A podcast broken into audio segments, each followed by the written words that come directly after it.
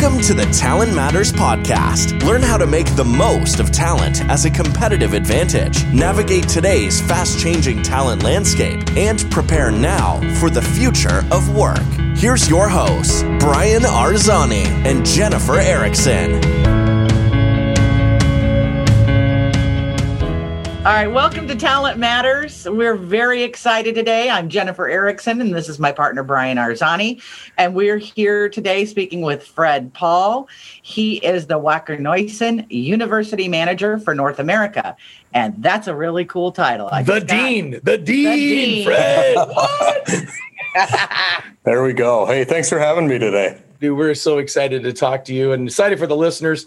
For those of you that are out there listening, this is going to be a great session only because you know Fred's bringing a different perspective, but at the end of the day, it's all around talent and you know what it does, why it does it, et cetera, et cetera. But real quick, before we get going too far, Fred, um, how did you arrive at the dean? Right, I love it, man. Wacker Neuson. Tell us what tell us what Wacker Neuson is, and then just tell us a little bit about yourself, um, how you arrived at this, because you've been with Wacker Neuson for a minute as the yeah. uh, kids say today. So go ahead, man. yeah, 30, 31 years, Brian. Um, well, Wacker Neuson is a, a, global manufacturer of uh, light to mid-sized construction equipment.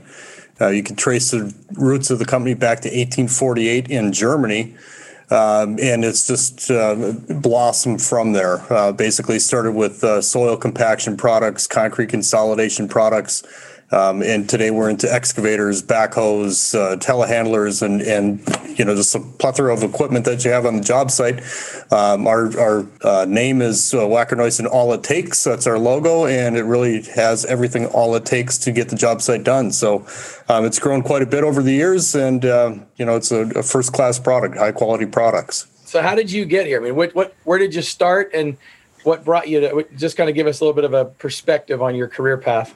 Well, it's uh, I don't know how far you want me to go back, but uh, when I was in high school, I worked for my father, and uh, uh he was the director of buildings and grounds for the city that I grew up in, and uh, doing concrete work in the summertime and, and such. And it was always, hey, go get the whacker, load up the whacker. Well, there was probably four or five different pieces of whacker equipment that we had. You just had to know which one was the right one for the job you were doing that day. Um, so I was oriented to the product way back then. Did a stint in the military.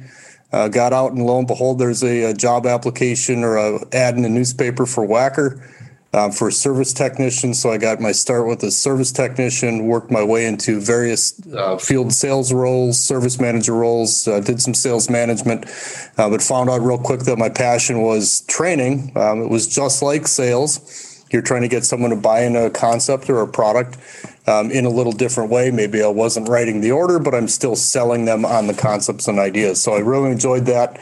Uh, working with people on a different pace um, in the in the sales and application end of it. So here I am today. That's awesome. And you know what? So nicely done in a succinct way, right? that was me man, the, I think we'd be sitting here 30 minutes later still oh, listening. Geez, yeah. Fred, Fred and his and his counterpart told me one time, they said, dude, we just wanted to know what time it was, not how to make the watch. Juice. yeah, that's right, true. Brother. That's true. So Fred, you're in charge of learning for North America and yes, all employees under North America. How many employees is that? Uh, North America wise, uh, we're we're at about 400 right now, um, but it's it goes beyond that. You know, that's the internal organization, and when I say internal, I just mean Wacker Neuson employees. Uh, that encompasses all the people in the factory, the offices, uh, the logistics center, our field sales and service support people, and that's for U.S. Uh, and Canada. Um, and then we also have our dealer network that I'm responsible for their development as well. So I can't even tell you how many that is. I know that we have approximately 5,000 people in our learning management system. And on a monthly basis, we have about 400 people that are actively pursuing courses and, and education through our university. Wow. So, what I hear you saying is you're not only training Wacker employees, you're training the employees of your distributors that all have different cultures than what Wacker does. Oh yeah, you bet, you bet, and it, it really is uh, interesting when you see people come in here. Uh, you know, we, we still do a lot of hands-on service uh, service technician type of schools, and Uh, you to get someone from the south that's here and it's 10 below, um, they've never seen snow before, and it's just a, a, a different world for them. Um, in talking to people then from the north, whatever, and they, they, it's just a, a, nice situation to have everybody in there and uh, you'll see all the different cultures, how everybody reacts, but it's one common goal, and that's to uh, to fix or service or sell the product that we have. So, in your 31 years with Wacker, how long have you been doing the training? And then I, I understand the training probably morphed to Wacker University. How long has Wacker University been around? Uh, well, it, it, I guess it's been around forever, but it's never really called Wacker Neuson University. It used to be called uh, Sales Engineering, and it was SAE for short, Sales Application and Engineering. And uh, back then, it was a different company. A lot of, you know, not even close to the product line that we have or the breadth of line that we have today. So um, it was very hardline driven, engineering driven. That you know, it's you know, we're going to talk about the mechanics of the machine and you're going to sell a machine from the inside out uh, to a customer. And you know, we we worked a lot with applications. How far can I pump water? Um, how much load can I put on a generator? And now things have changed quite a bit in the market. That you know, hey, we've got the product. It fits into this market. It fits into the application. And you know, here's maybe the five top bullet points on selling it and servicing it, and go to it. So it's it's a different pace from what it used to be but it's it it the the university kind of oh, I got it. You're going to edit this, right? So we can just yeah. talk, right? Okay, good. Um, because your your question was when did the university start? Um, I guess it's been around be- forever. You know, it was just called sales application engineering before. Um, and service training was separate from the uh, from the sales and application training. We put those two together about three years ago, and we started calling it the university. Um, so I've got a counterpart in in uh, outside of Munich, Germany. Uh, they've got their academy, and just to have a, a, difference in the two, so people knew what they were talking about. They're the academy. We're the university. Okay, is theirs in German? Or is theirs in English because they serve Europe? I'm just curious. that, that's an aside question. Yeah, language is always a, a, challenge for us. You know, if you look at our manuals online and such, um, you can see up to 16 different languages at time. Uh, but we try to focus on the four core languages, would be English, German, Spanish, and French. Uh, those would be the top four for us. And you know everything that we have right here in, in the U.S. is uh, is basically English driven. Uh, we do have some uh, bilingual bilingual employees that will come in and conduct things in Spanish on, on, as needed. Uh, but we're getting a lot of pressure right now that we have got to create content in French as well um, for our friends up in Canada. Yeah, yeah, we're we're seeing that with some of the tools we use as well.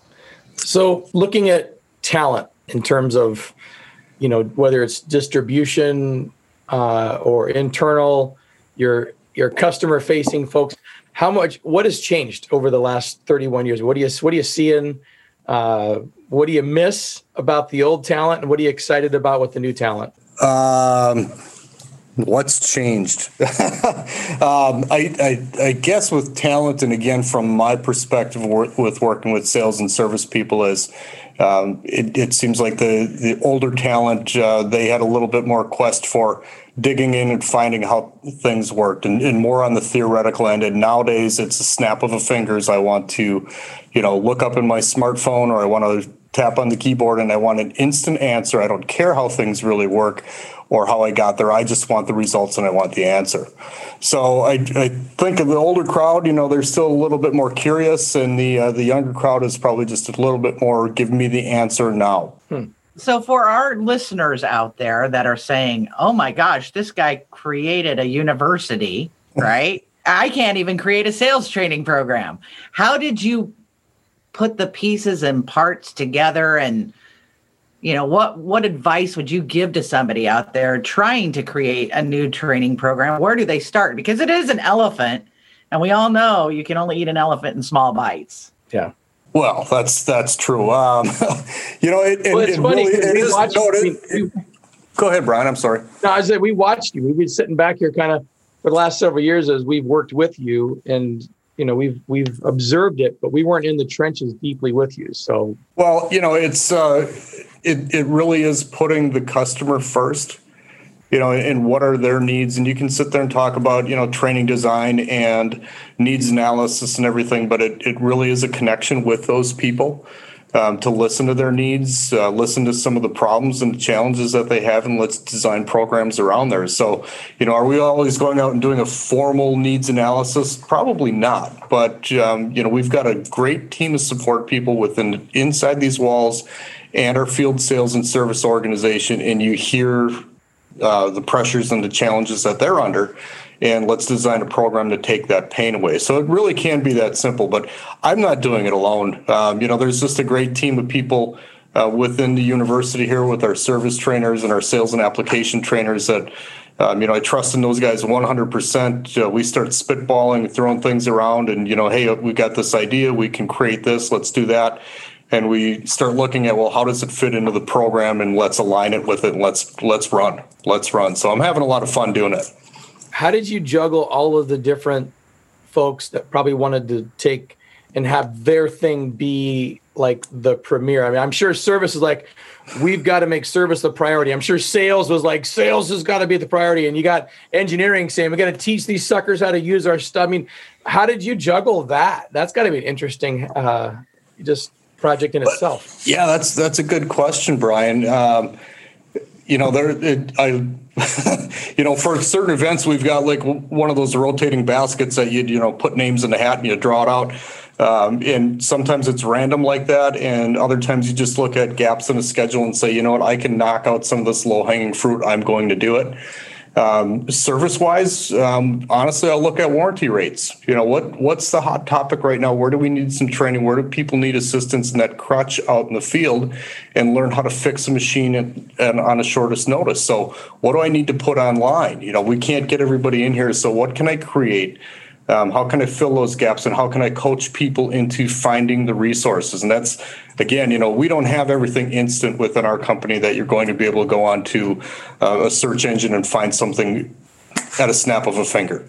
Um, you can go onto some of those other social media sites and maybe find some of the things, but it's coaching people through the resources and, and taking their pain away as quick as we can. So you have a learning management system that you use. We do. And you mentioned 5,000 people are registered in it. So if I work for XYC heavy equipment, um, well, they're a good customer.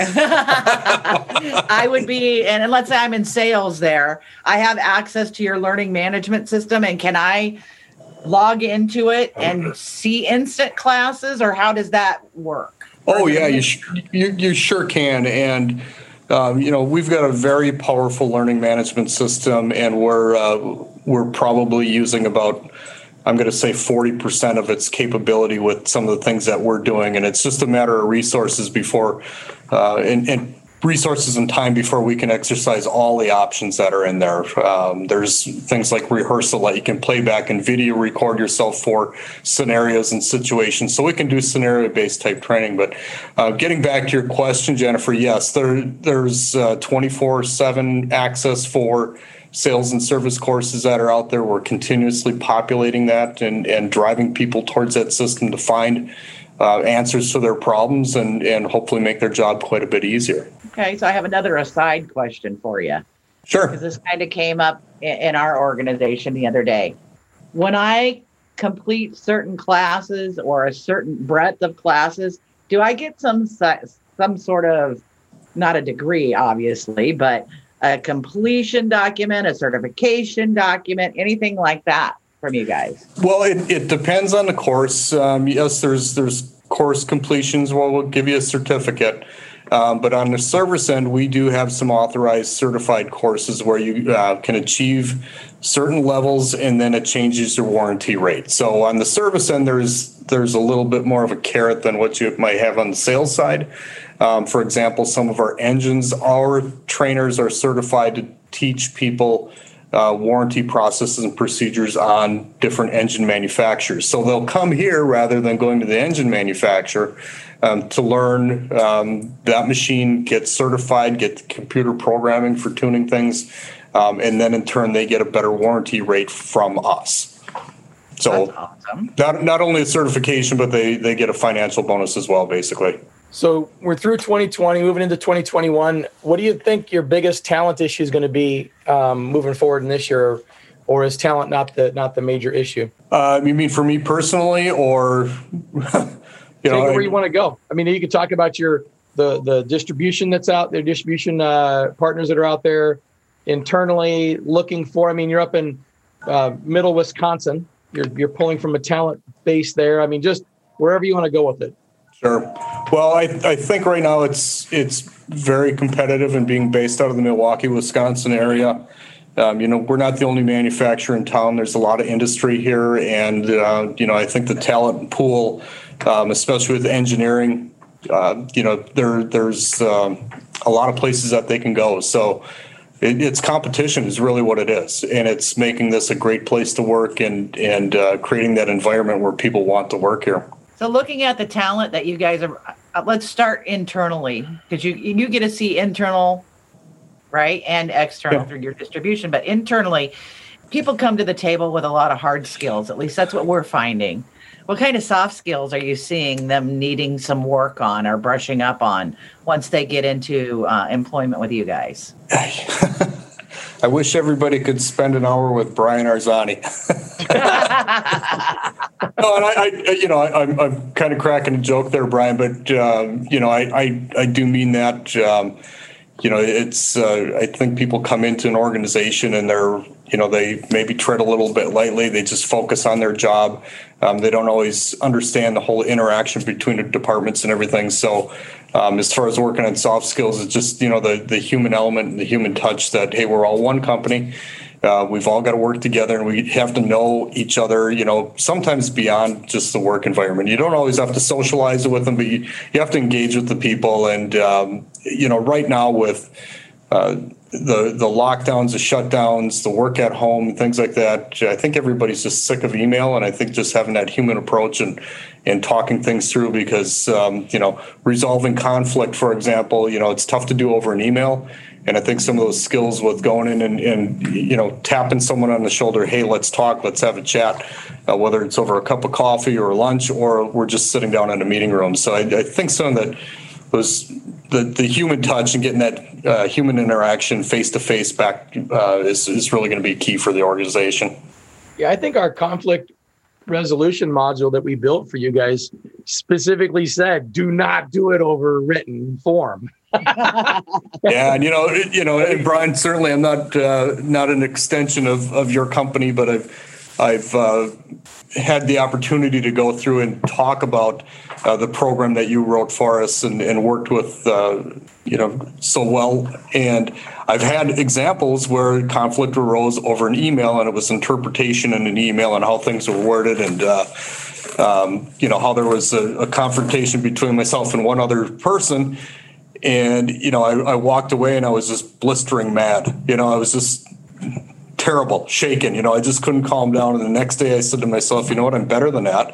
And I went back to your map and I brought it out and I said, okay, here's where I'm at. You know, I can cross over into the bad conflict or I can keep it on the healthy side. And what do I need to go do on the healthy side? So I went back and sat down face to face with the individual, got everything ironed out, and uh, now everything's fine. So that's awesome. Yeah. You know, yeah. I mean, one of the one of the things that we hear a lot is just help, helping people navigate conflict because I think your previous president, Johannes, said, you know, we're always in conflict, whether it's with our, you know, raw goods that we're purchasing from, whether it's engineering, you know, with operations or sales with service um, or distribute. There's just, and it, the key is, like you just said, man, keeping it healthy.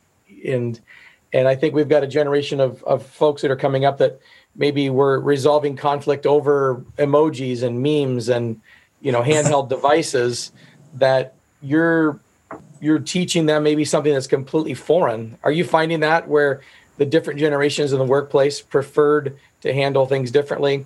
And with this pandemic and the lockdown things it's exploited some of those vulnerabilities or what are your what are your thoughts on this in the in the different generations well, I'm certainly no expert on that, Brian, but um, yeah, I, I think uh, you hit it right on the head that they're going to express themselves with emojis and and uh, through the handheld devices and, and you get a lot of texts and and it's like come on we got to get back to some of the basics and, and core business and, and deal with the people. It's still really a handshake business with us um, especially getting out there distribution network and like i said earlier how do you design a program well it's listening to people and it's talking to them I, I, don't always need a formal needs analysis. I can I can hear in their voice. I can see the pain in their eyes at times. Um, I can see their desire to learn something new and and let's create the programs that. Speaking of face to face, you know, you mentioned you had some online programs, but a lot of your programs were created for in person learning. So when the pandemic hit, the shutdown hit, what'd you guys do to keep the university going when you couldn't have people there? Crazy busy ramp up. Um, you know, I had, I had uh, half the team on furlough. You know, we we you know went through a downturn with sales and everything, just like other people did. So some of the people had to furlough, but at the same time, then what happens is everybody ramps up. They say, well, you know, our distribution network they're slow too, so now we want training. So yeah, we were we were all aligned, and I thought to myself, well, I've got the easy button here, and we've got all the content. We just need to plug in and we need to go online and and start hammering this stuff out. Well, I found out real quick it's not quite the same having the instructor led content.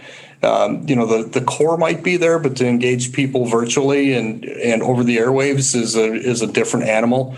Um, so I I've got to tip my hat to the guys that were here because they did a great job slamming things out. I I went to uh, four seminars per week, um, so we were doing. Uh, Monday, Tuesday, Wednesday, Thursday, and I thought, oh, no problem, we've got all this stuff. But uh, yeah, we had to ramp up real quickly, and it was interesting how how the team came together, put content together, and I couldn't be more proud of them uh, for doing what they're doing. And I, I can't believe they didn't throw bricks at me and say, "What are you thinking with four a week?" uh, but we pulled it off. We pulled it off, and we've since scaled back a little bit, um, and we refined the product and revised it over the time. Um, and it gives us a little bit more creativity now. So we're we're on set intervals, set agendas with uh, uh, different core groups of people, and and um, yeah, you, you just learn, you adapt. You've got to adapt. You got to run with it.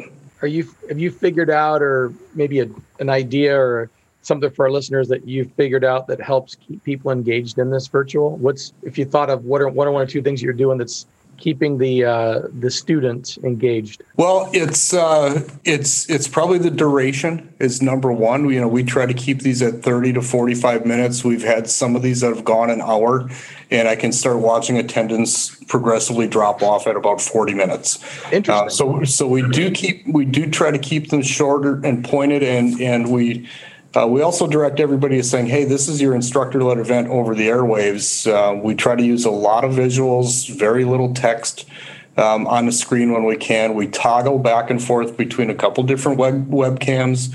Um, you know, one on the presenter, one to the laptop. We go to a whiteboard. Um, we've gone so far as hooking up and sharing a camera, having second instructor out in our uh, shop or demonstration area where, hey, it's a little choppy now, but we got a high quality webcam out here. Now we're going to take a live look at a, at, at a machine. So we try to keep them engaged that way. But, you know, in that 30 minutes, we give them the high spots, we give them the nuggets, and then we direct them into the online learning management system for more information. Um, and we're seeing those courses going up. So, in a downtime when the instructor led face to face training is going down, you see the web based and the uh, the live instructor led just going up and going through the roof. That's awesome. And and for those listening today, what Fred's talking about is they created a Zoom room for their I didn't, know if we, I didn't know if we could name that specifically. Well, that, we're okay with it. and Brian's drinking a Diet Pepsi.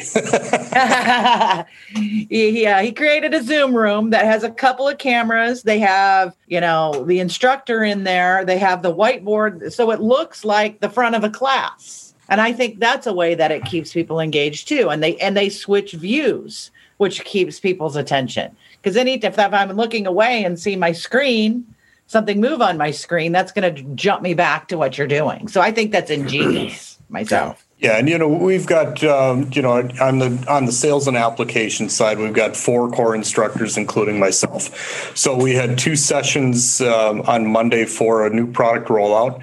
We had people as far as away from uh, Australia to Mexico to Canada and the U.S. and Germany that were all involved in these in these seminars. So we we did one in the morning, one in the afternoon, so we could accommodate a lot of time zones.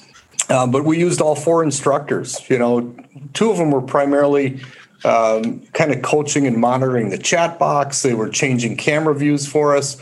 So the two primary instructors, we could toggle back and forth, and we weren't worrying about the mechanics of of Zoom. Now, you know, I guess that's a luxury that I have with uh, with all the talent that works on the university team. But uh, yeah, it was keeping things engaged. It was using props. It wasn't just a flat presentation on a screen. Um, you know, we had a, a valve body from a uh, from a piece of construction equipment in here. We had some hydraulic components. We had some electrical components right in our hand that we could show and engage people and point out and zoom in on the camera. So it really did give that live feel. Um, which it was live. It's just that they weren't sitting in the classroom with us. You know, they're a- across the globe, but they had instructor led training. The only thing that we couldn't do is put a piece of machinery in their hands.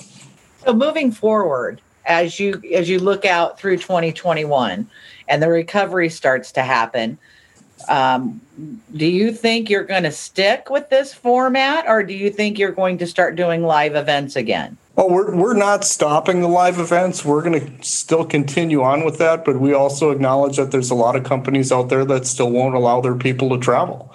So we're, we're offering both um, internally for our own employees uh, we've set up within the learning management system a formal continuing education program. So, uh, one or two times a month, depending on what track they're in, they'll be logging in and they'll have a live instructor led event. They can interact with their peers. We can have open and candid uh, conversations about our product, um, and they can continue on with their learning. So, uh, we're doing that. So dealer onboarding, you know, we talked about our distribution network. Um, you know, to ramp people up quickly, you know, can I bring people in for a week? Absolutely. I'd love to do that and talk about our product. Or can I just take one hour a day and give you an overview and show you the resources on where to find more information to get you, um, you know, quicker up that curve. So then when you have the luxury or you're allowed to travel again, then you're prepared to come in here with, you know, a certain baseline knowledge. Awesome.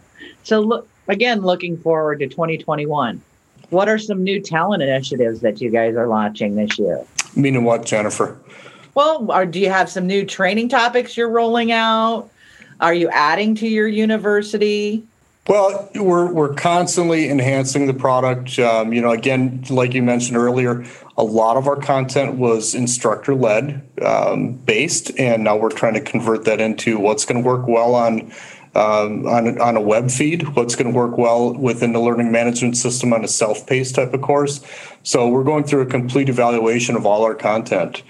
Um, you know, so it's it, it's ongoing day to day. I mean, we've got things down, but uh, uh, kind of taking everybody from the university to the service and the sales side and tying that together. We're working pretty well in a group environment uh, where we're you know creating content together because sometimes there's a fine line between a sales and application and a service content. Um, so instead of having two people or, or, groups working on different things that all of a sudden they come out with the same result, um, let's work in a group environment and whiteboard and let's jot everything down and let's put it into one nice package. Wacker makes a lot of investment into training. I mean, doing training, creating a university is not a, a small investment over, no, over the amount of time you've been doing it. Have you tracked the data on what that has done for the longevity of your dealers and your dealers' employees by chance? Just curious. I don't know how to answer that. Um, okay, I can change the question. Would there be a better question? I mean, we're Jennifer. We're we you know I pull a year-end report and quarterly reports on you know how many people have been trained um, and our touch points, and I I don't know how I could track that to longevity. I mean, we've got some dealers like in your area, Logan Equipment, that's been with us forever. Um, right. Can I can I attribute that to training? Um, sure, I'll take credit, um, but I don't know that I can fully take credit for that. Um, what about their employees' tenure? I, I think we'll we're going. I think we'll we're going down the wrong. I think we're going down the wrong path on that one because okay, uh, you know, out of those five thousand users that we have in there. Um, there was one account not long ago that they had 240 users in there. We sent them a, a, a roster report and a talent report, and they came back and they strike through on 140 of them. So 50% of the people that they had, it was turnover. Okay. Oh wow. Uh, okay. The trouble We'll is, that uh, Jennifer, they they may have been at this company right now, and then you know a year later, two years later, they jumped ship in greener grass and they went down the road to another construction company. That person might be back in the system again. Um, you know, so I I can't really speak to the longevity.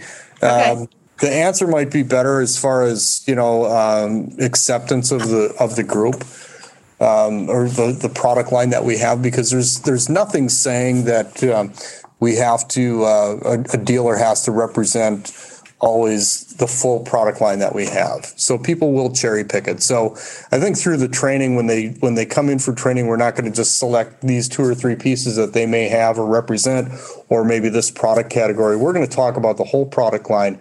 Um, and that's again where you know i'm still selling uh, when I'm doing the training, and I'm not saying, "Hey, you have to have this product," but you know, we start talking about it. We talk about the products and how they interact with each other, and that aha moment just triggers with somebody, and they say, "You know what? Maybe we should start taking a look at this because if I bundle these things together." So, it's probably not so much longevity that we're creating with within a distribution network, but we're we're creating uh, more market penetration through uh, bundling all our products together and just an awareness type of program and an understanding of what we have and why we have it. That's excellent. It's kind of a little bit, we, we went to the model early on in our business, you know, 15, 16 years ago to, we call it education based marketing. So we educate people on how to be more effective in their world. And oh, by the way, if you want to acquire that tool or service, we could provide that. So I think that's really where Yeah. what maybe kind of what Wacker Neuson does with its distribution because really what you're you're in essence buying space on that distributor's floor, right? Or in their in their yard.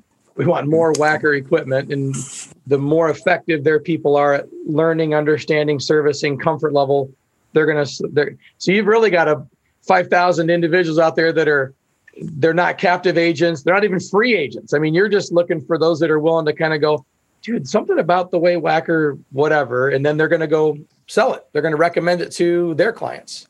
Yep, and and you know my former boss, and he used to always use the term mind share. We got to capture their mind share, and that's really what we're doing. I love it. So that's so Wacker Wacker Neuson University is is really designed to capture the mind share on internal and external customers Exactly. to provide them all it takes. There you go. There's there's your. Uh... um, so Fred is everything within like let's just say your department, right? Does everybody in your organization do they ultimately want your job, or have you created an environment where they can be where they desire and are built to be? I mean, what's that look like within Fred Paul's little little department? Geez, I don't know. I, I got two of the guys in the room here with me right now. I don't know if they want my job or not. um, you know, I, I, I, guess that's up to the individual. Um, you know what what their individual goals and aspirations are. Uh, you know, I've I've got one guy that walks by a director all the time, and he says, "Fred, you've got it made." And uh, you know, I, I, I can turn back and reflect on that and say, you know, I do. Um, you know, I've got a great team of uh, people that, that I work with. Uh, we've got a great product, and you know, uh, I'm kind of in my lane, so to speak, where uh, you know I'm playing with equipment one day, and I'm I've got a jacket and tie on the next day. So, um, do people want my job? Um, I hope so. I hope so, um, but I'm not going anywhere for a little while anyway. Do you have some folks in your group that are amazing individual contributors and, are, and they're comfortable staying there, or is it the is it the other side of it? Um, no, I, I I think I've got a, a a great team, and you know I've I've lost people to promotion in the past. I've had some people that have left the company. I've I've actually had a death in the department. Uh, probably about seven or eight years ago, and and so you, people come and people go, and every time I I look at it, and I always tell my boss I've got the strongest team ever, and he says you always say that. I'm like, yeah, but I constantly believe that, you know. So it, it's when people come in, and uh, right now I'm just I've, I've got so much energy with the team that I've got. Um, again, now that, now that I've taken on the, the service aspect of it again and bringing these two groups uh, that were separate before and bringing them together, um, it's just it's great to watch that dynamic build. It's great to to create those synergies between the sales and service end of it. Um, so yeah, it, it's it's energizing. Um, I hope people um, in the organization say, "Hey, Fred's job is great." Um, you know, he's got a great team, and boy, wouldn't it be great to be Fred sometimes? so, uh, yeah, I hope there's people that want it. You spend a lot of your time growing other people. Yeah. What do you do to, to develop yourself? What do I do to develop myself? Um, can I give your company a plug? Sure. Is that is that acceptable? um, well, I'll tell you what. You know, I, uh, you know, it, education comes in many forms. Whether it's reading a book, whether it's reading someone's face, um, or, or, just sitting back and listening. You know, it, it, it all depends. Uh, you know, I've, I've, got a lot of experience now with the company within the industry. Am I an expert by no no means? I'd say not at all. Um, you know, there's always something to learn. So, um, developing myself, I guess, is is um, I, I, think one of the, the best things for me to say is is I, I trust in my team members and how I work with them and they'll come to me with concepts and ideas and and I'm not going to accept everything. I'll challenge them a little bit, but um, I'm really learning from the people that I work with on a daily basis. Um, so I, I I take value in what they have to say, and I think that's what makes me a halfway decent leader is uh, you know that I, that I'm not just always sitting there saying this is a direction we have to go and there's days that I have to do that but um, it, it's working with them as a team. So I like to consider myself kind of a working manager that I'm not going to just sit back and say hey I'm going to direct you to do this. I still have a passion to train.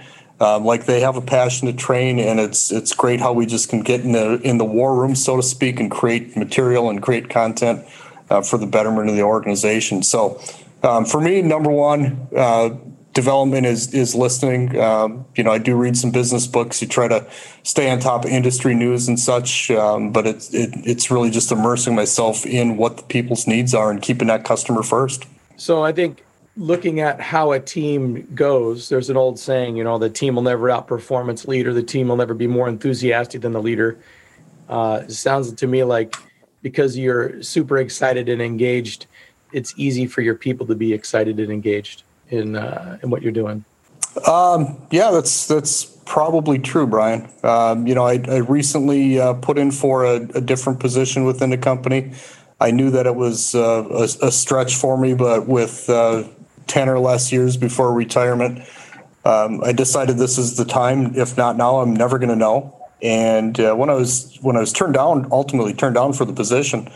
I was a, a, little bit upset, but then I, I came to the realization and I uh, kind of related back to the story that you talk about during your program uh, um, with the uh, the janitor that was looking down the hallway and you know the shiny hallway and you know that was his genius. And it's just like you know what? Um, is this my genius? Maybe um, but this is really where I like to be and everything like that. And it, it re-energized me and just said hey let's just keep building this team and this program that we've got. So um, so here we are. You know, it's uh, it's a great product that we're putting out, and uh, it's just believing in the team and believing in yourself. Well, is there any questions that we haven't asked you that, or information that you want to share? Um, I mean, you're kind of in the in a in a spot where a lot of folks would like to be eventually, where all they do is eat, breathe, sleep, think about talent, how to make talent better. Um, and you've had autonomy with a leadership group that's giving you the ability to create something that didn't already exist um, a lot of executives get tired and uh, don't want to finish what they started because the investment that it takes. Um, you know, I think obviously your ability to sell to that executive team and keep them engaged, at least to say, you know, okay, eventually, right? Because they they the moment they probably squeeze the trigger, go, yes, let's do a university, and then two months later, like, where's it at? You know, so I mean, all those dynamics you've navigated and, and created, and so you're there. But I mean, what else? What else would the listeners like to hear? Or maybe find interesting about you? You know, I, I, I guess one of the things, Brian, that I could add um, is you know staying a, a, a, step ahead of the executives um, from time to time because it, it, training in the university can kind of be out of sight, out of mind. Uh, they know it's out there. It's no, it's necessary, um, and they it they they are somewhat hands off. You know, they they don't look at it all the time as, you know, it's not in the bookings report and it's you know it's not out there in, in the front uh, sales force every single day. But when they need it, they want it, and it's really it's really great to say, yeah, I've got that. You know, I have that. I've had that for a while.